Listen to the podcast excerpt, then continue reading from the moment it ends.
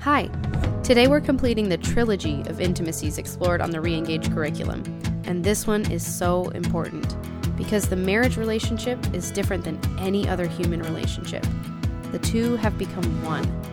And as a result, each spouse plays a unique role in the spiritual growth of the other. This lesson will provide practical ideas for how to have the spiritual intimacy that every marriage should enjoy. I don't know if you've seen the movie Jerry Maguire, but whether you've seen it or not, you're probably familiar with at least two lines from the movie. One of them is, Show me the money. And the other one, near the end of the movie, is when Tom Cruise desperately is trying to win Renee back. And he says, You complete me.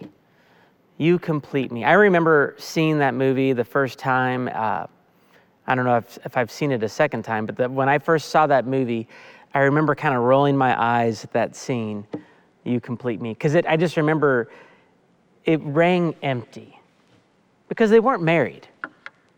You know, they, the, the, it sounds romantic to say, You complete me.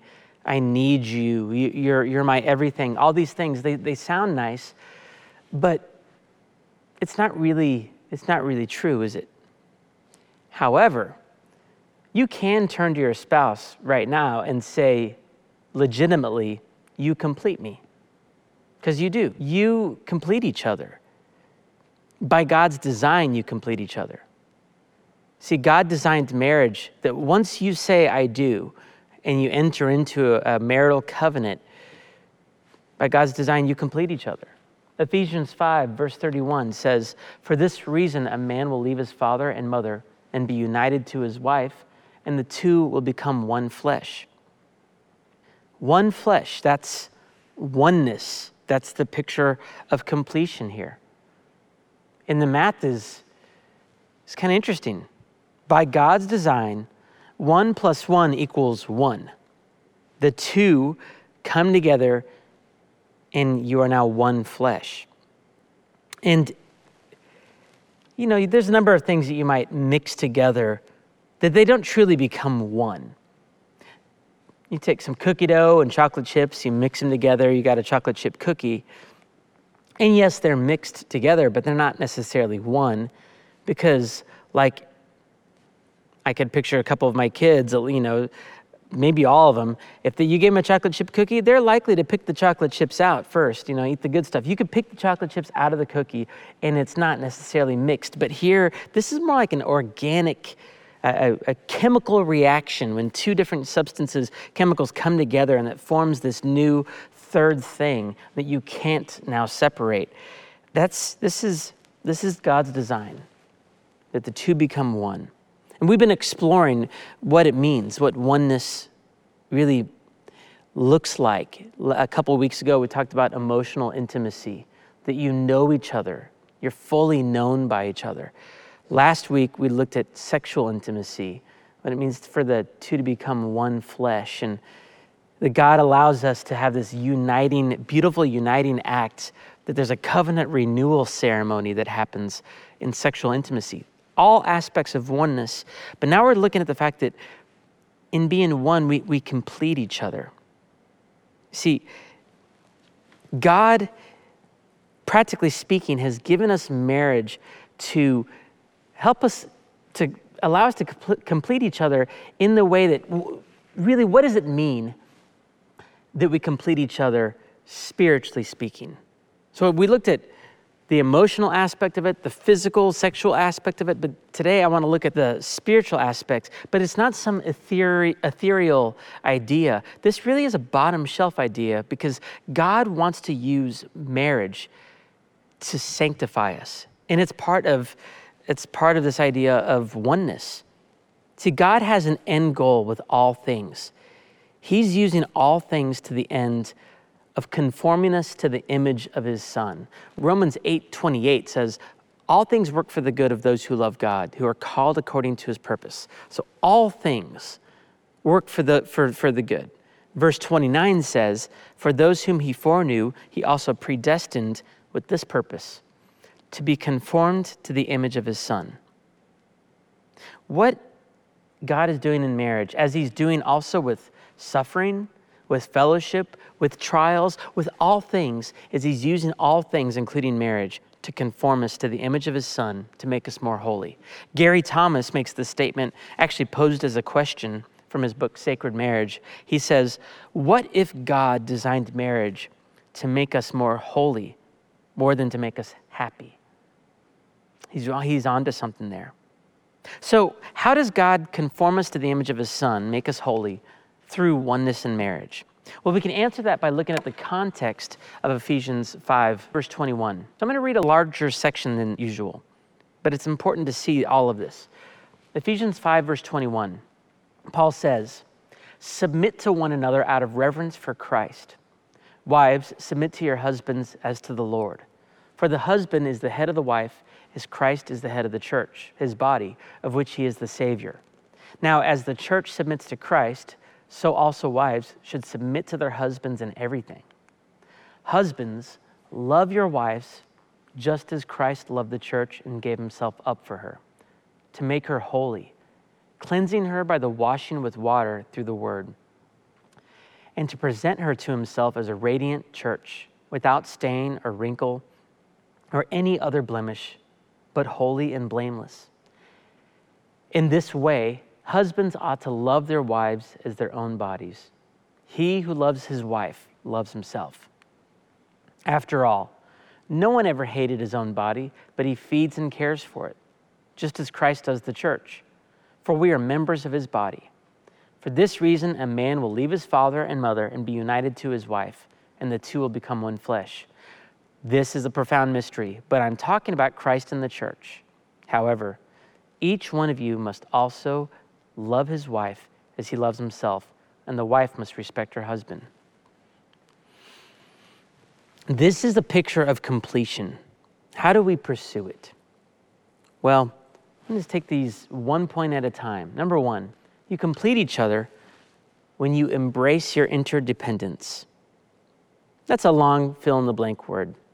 You embrace your interdependence. The verse I get that from, Ephesians 5:21, he says, "Submit to one another out of reverence for Christ." Wives, submit to your husbands as to the Lord. For the, the husband is the head of the wife, as Christ is the head of the church, his body, of which he is the Savior. Verse 25 Husbands, love your wives just as Christ loved the church and gave himself up for her. We're part of one body. That's, that's the rationale here. We are interdependent, just like the head, the arms, the legs, the body, we're all part of one body. And the hands certainly need the head, our legs, we need our torso. I mean, it, we, we're interdependent. God has provident, providentially arranged marriage in a way that when you're married, you're meant to need each other. You were never meant to be independent. So, single people, you know, were not meant to be independent either. They, they need the Lord, right? They also need the church community. But, but so do married people. The difference is, married people have voluntarily entered into an illustration of their need for God. Because Christ is the head and, and we're the body. Because he says in verse 32, he goes on and says, This is a profound mystery, this picture of marriage. It's a profound mystery, but I'm talking about Christ in the church. The oneness that we have horizontally is an illustration or a shadow of the oneness that we have here vertically. Vertically, I need Christ. I, I, know, I know that I need him. Uh, John 15, verse 5, we're called to abide in him, abide in Christ. For apart from, Jesus says, apart from me, you can do nothing. I need Christ. I feel that need when I feel weak. But 2 Corinthians 12, verses 9 and 10, he says, Jesus says, For my grace is sufficient for you, for my power is made perfect in weakness. Paul says, Therefore, when I'm weak, I am strong, because in my weakness, I rely, I depend on Christ. Vertically, I need him. And now, horizontally, God created us individually, He created us incomplete, temperamentally, experientially, It's even seen in gender and all these different ways. We're not complete. We are not all that. Their lone rangers will not thrive. Temperamentally, what I mean is there's aspects of my temperament that I bring to my marriage, and there's aspects that Brandy brings.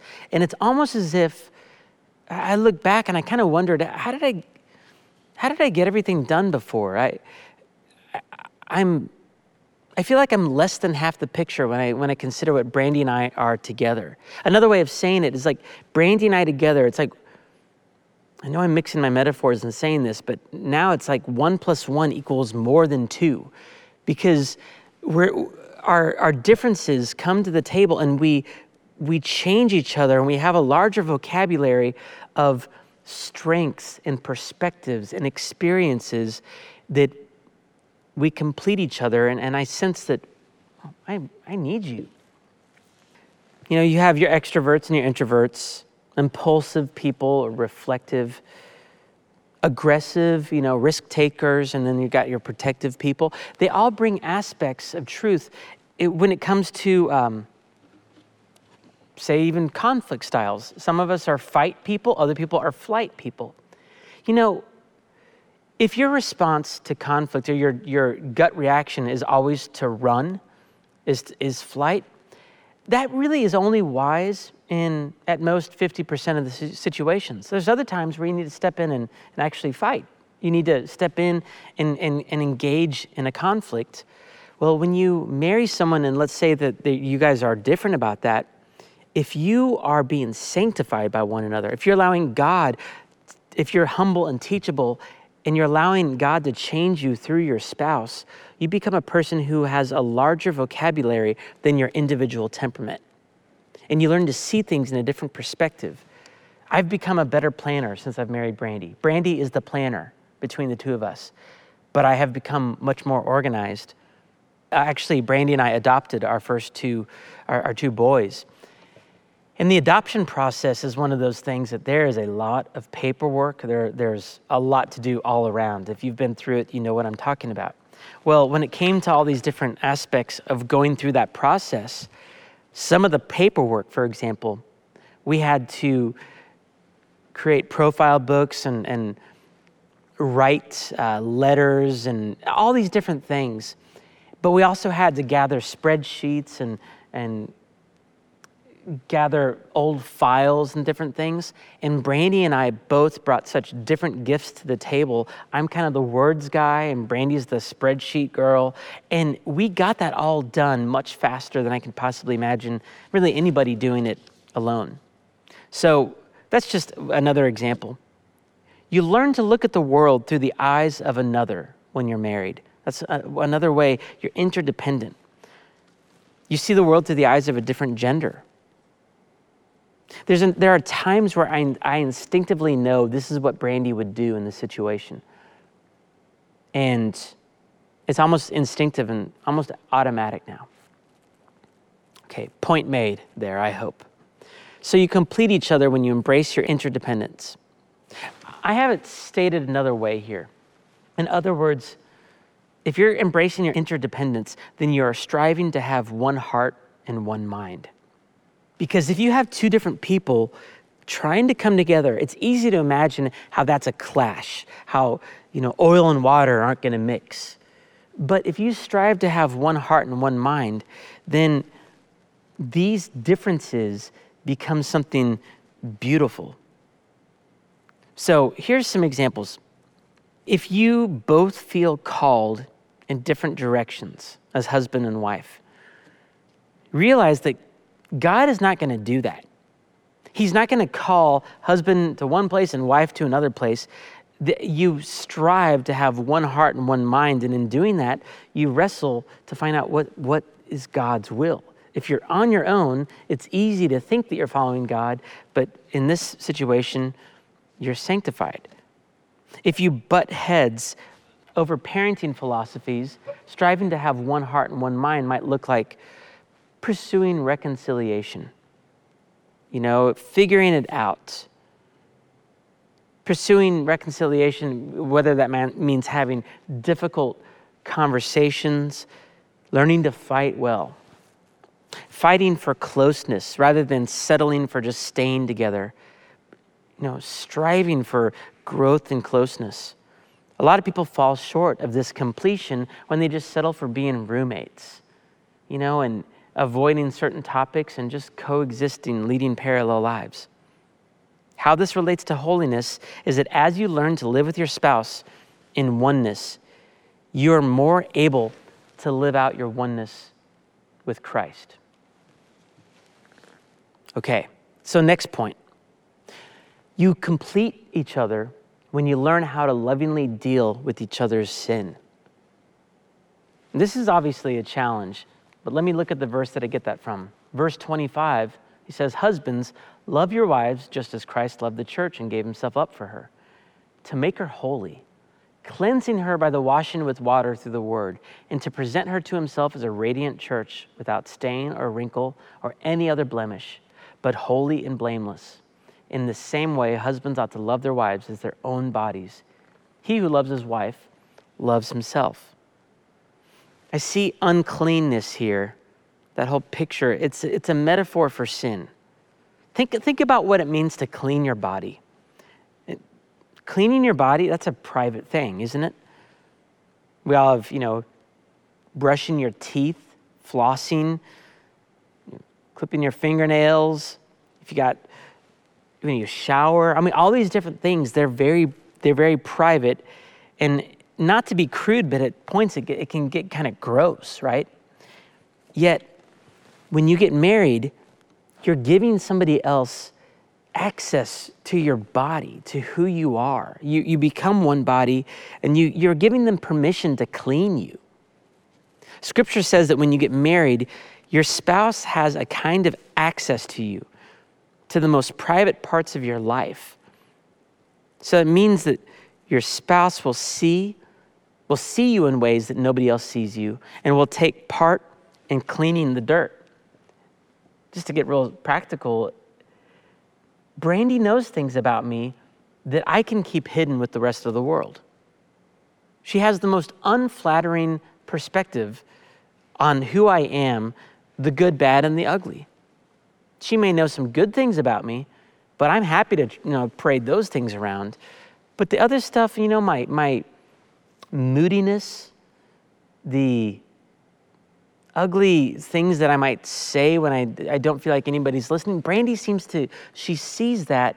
And by being married, she has the permission, granted, I can resist this, but she has the permission, uh, the calling, and I with her to deal with what she sees, to, to confront it. And so you learn to really complete each other when you learn how to lovingly deal with each other's sin. To put it in Star Trek terms, your spouse will go where no man has gone before. There are things that I really wish Brandy didn't see, but she does. And I know that goes both ways.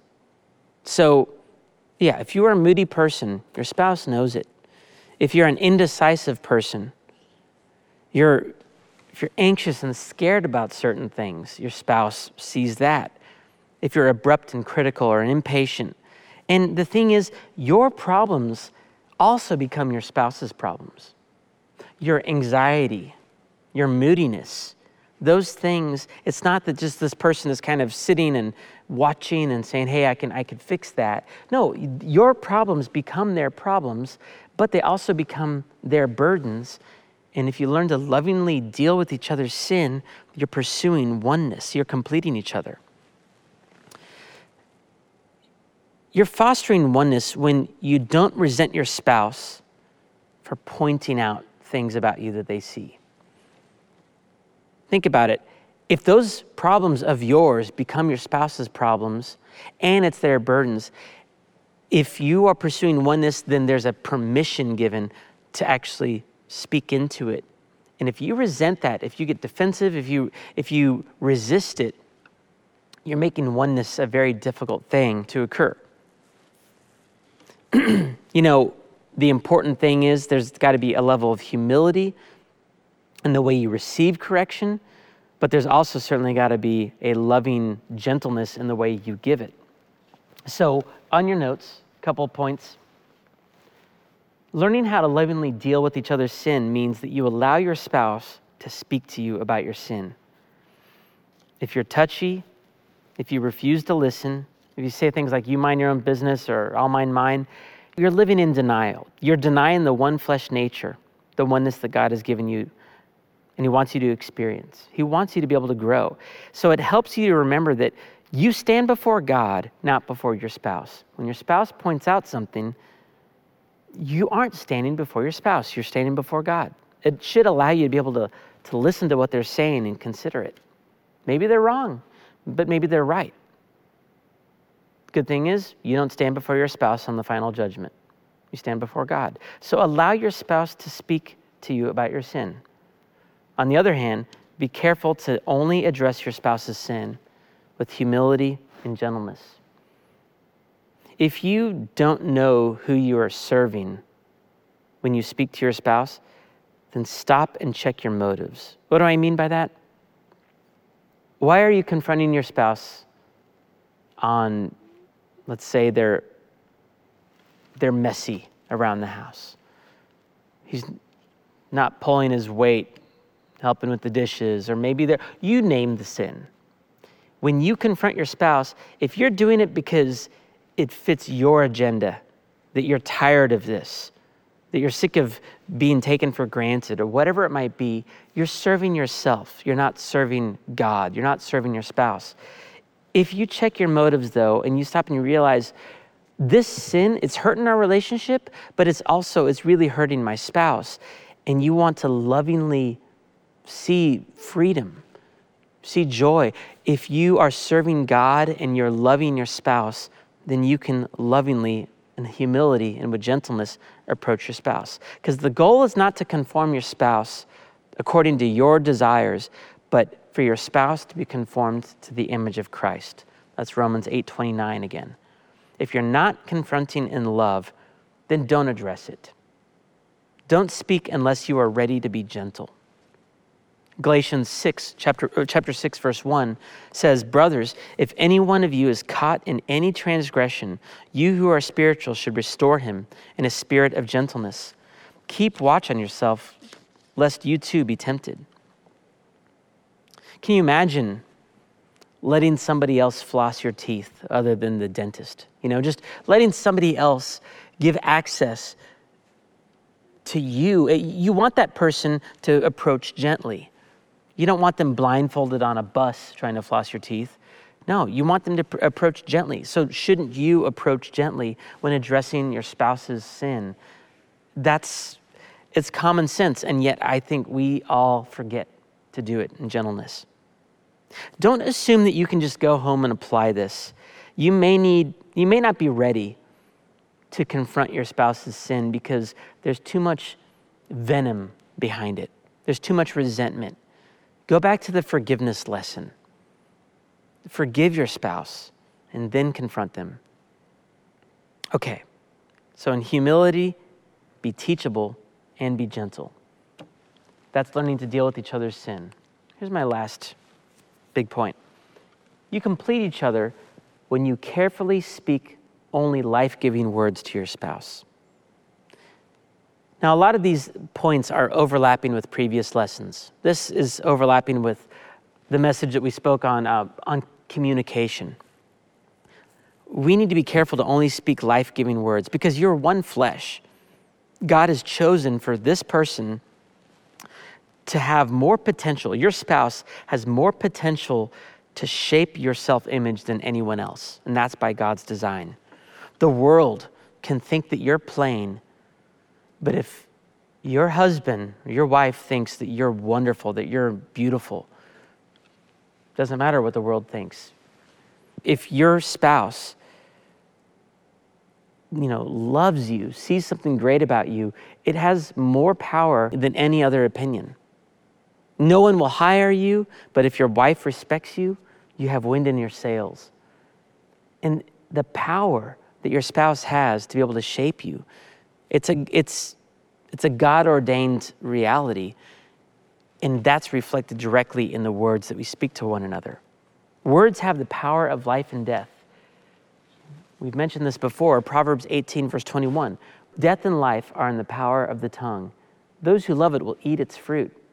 And then also, there's one whose rash words are like sword thrusts, but the tongue of the wise brings healing.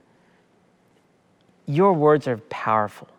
And so, as a simple reminder, you pursue oneness when you are careful to speak only life giving words to your spouse. You know, as you learn to live in oneness with your spouse, what's so important about this is in doing that, you learn to live in oneness with your Savior, and vice versa. Learning to live in oneness with Christ enables us to actually live more in oneness with our spouse. And there's joy, there's fullness, there's completion in all of that. Look how Jesus lovingly deals with us. He speaks life giving words to us, doesn't he? You know, Jesus on the cross, he said, Forgive them, for they know not what they do. He says in Hebrews 13, verse 5, I will never leave you nor forsake you. Praise God that we have a Savior who speaks life giving words to us, who deals lovingly with our sin, and has allowed us to enter into an interdependent relationship with Him, that He's chosen us, and we certainly need Him. That's the beauty of the completion we have with Christ we experience the fullness of joy of the fullness of joy of oneness when we embrace the completion that we have with one another. Let me pray. Father, would you teach us what it means to be one with our spouses? Would you teach us what it means to be interdependent and to need our spouse and to strive to have one heart and one mind together? Help us to lovingly and humbly deal with each other's sin, to be teachable, and to be lovingly brave but gentle in the way we confront sin that we see. And Lord, would you help us to do so with life giving words? And I ask it in Jesus' name. Amen.